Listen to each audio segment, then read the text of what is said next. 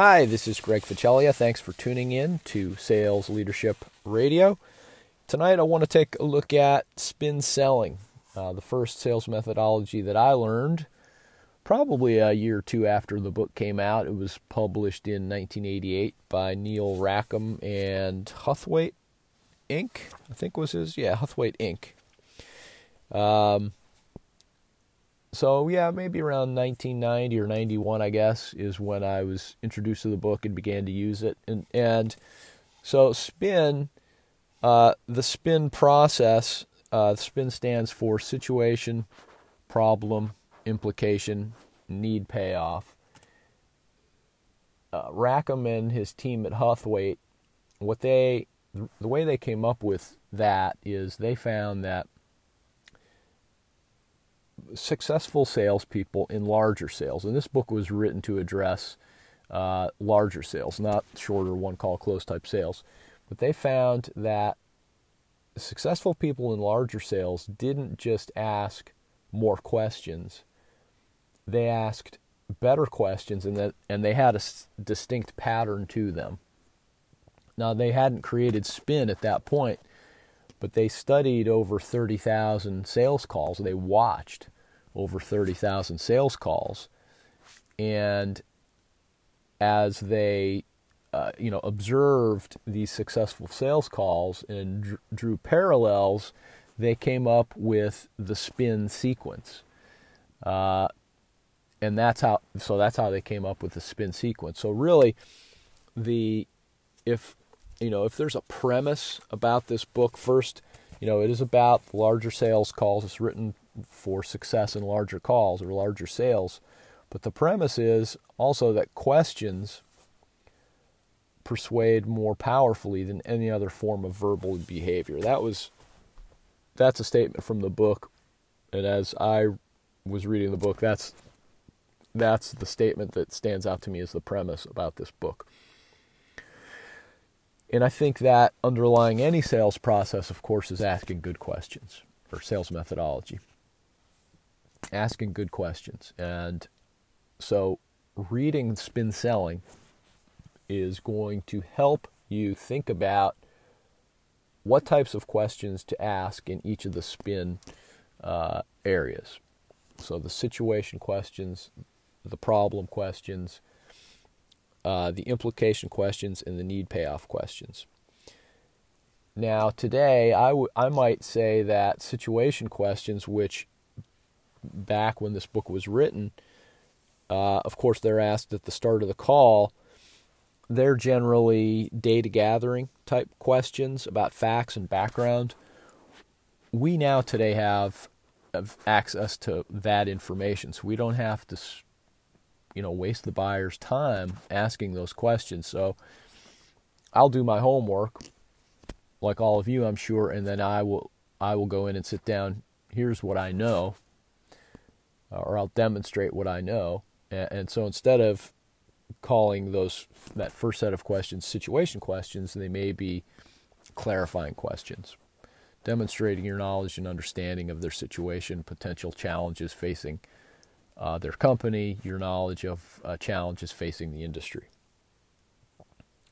So I'd call those qualifying questions today, or clarifying questions.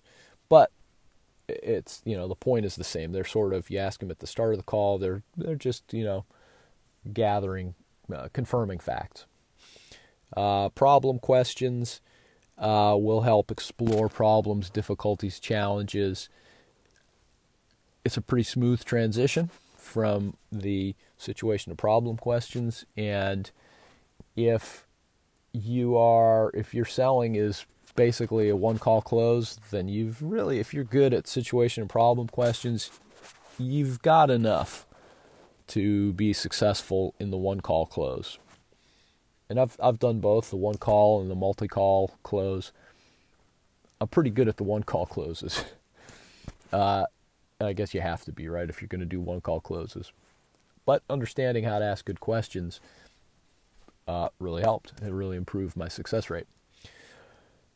Uh, so with larger questions, it's important not just that you uh, ask the implication questions, but that you ask good questions and the right questions, and that and that requires that you know you you you do a couple of other things as well as you know think through a couple of other things as you begin to uh, think through uh, how the types of implication and need payoff questions that you want to ask. And one of the things to keep in mind is, of course, um, you know, you're going to know if you're a one call close or a multi call close uh, sale. But the other thing is, what is your goal? You know, is it it it, should be in the one call close the sale, and in the multi call close, uh, broadly speaking, an advancement. You probably aren't going to get the sale on the first call, but you do need to be able to ask questions that are going to continue to advance uh, the sale. That would be considered a success. And the research that uh, did showed that a lot more questions that you know a lot more questions are asked in successful calls, those leading to orders or sales and advances, than in those calls which uh, resulted in continuations and no sales. And we, all, you know, we know those are the worst. And a no sale, it happens in the one call close because you just aren't going to close every one of them. But worse than that, to me, is the continuation. That's almost the same thing as a no sale. Uh, right? If you have ended the the call and you do not have an agreement for an advance or a solid next step, instead you have a you know I want to think about a continuation. You know how difficult that is. So, you know, this is just going to be a quick review of these sales methodologies. I'd encourage you grab a copy of Spin Selling if you don't have it read through the first chapter and you know that's going to give you the basis of the book and, and it's going to give you a, a the um, you'll be able to start thinking through the questions that you need to ask in each of these areas um, each of the spin questions you need to ask um, you know some of the examples in the book I think are a little bit dated so you really have to think through you, you'll get a sense of of what they're uh, you know what the uh, what what the implication and need payoff questions are like, so you can craft your own. Uh, let's see here. Anything else in my notes that I'm looking at here? Well, I'm not going to get too in, in depth on it. I think if you get a copy of the book, you'll you'll get a good sense. You, will understand. The the main takeaway today is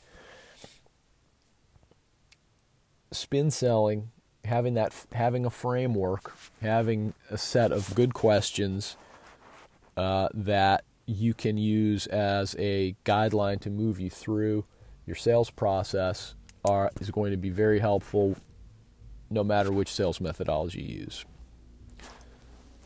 So spin selling uh, is, in my opinion, a foundational sales methodology that all sales leaders need to know. Thanks very much for tuning in tonight. Uh, let's see, tomorrow I will cover another sales methodology. I have it in my list here somewhere. Oh, the Sandler selling system. That should be good. Um, now, if this podcast, excuse me,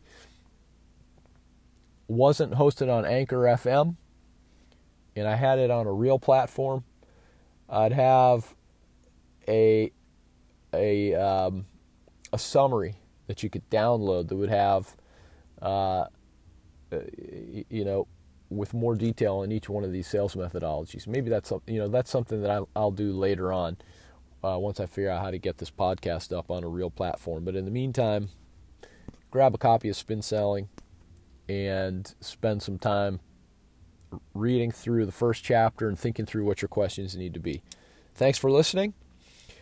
Please subscribe if you'd like to join me in this journey as this uh, podcast evolves. And I'll be back tomorrow with another episode of Sales Leadership Radio. Thank you.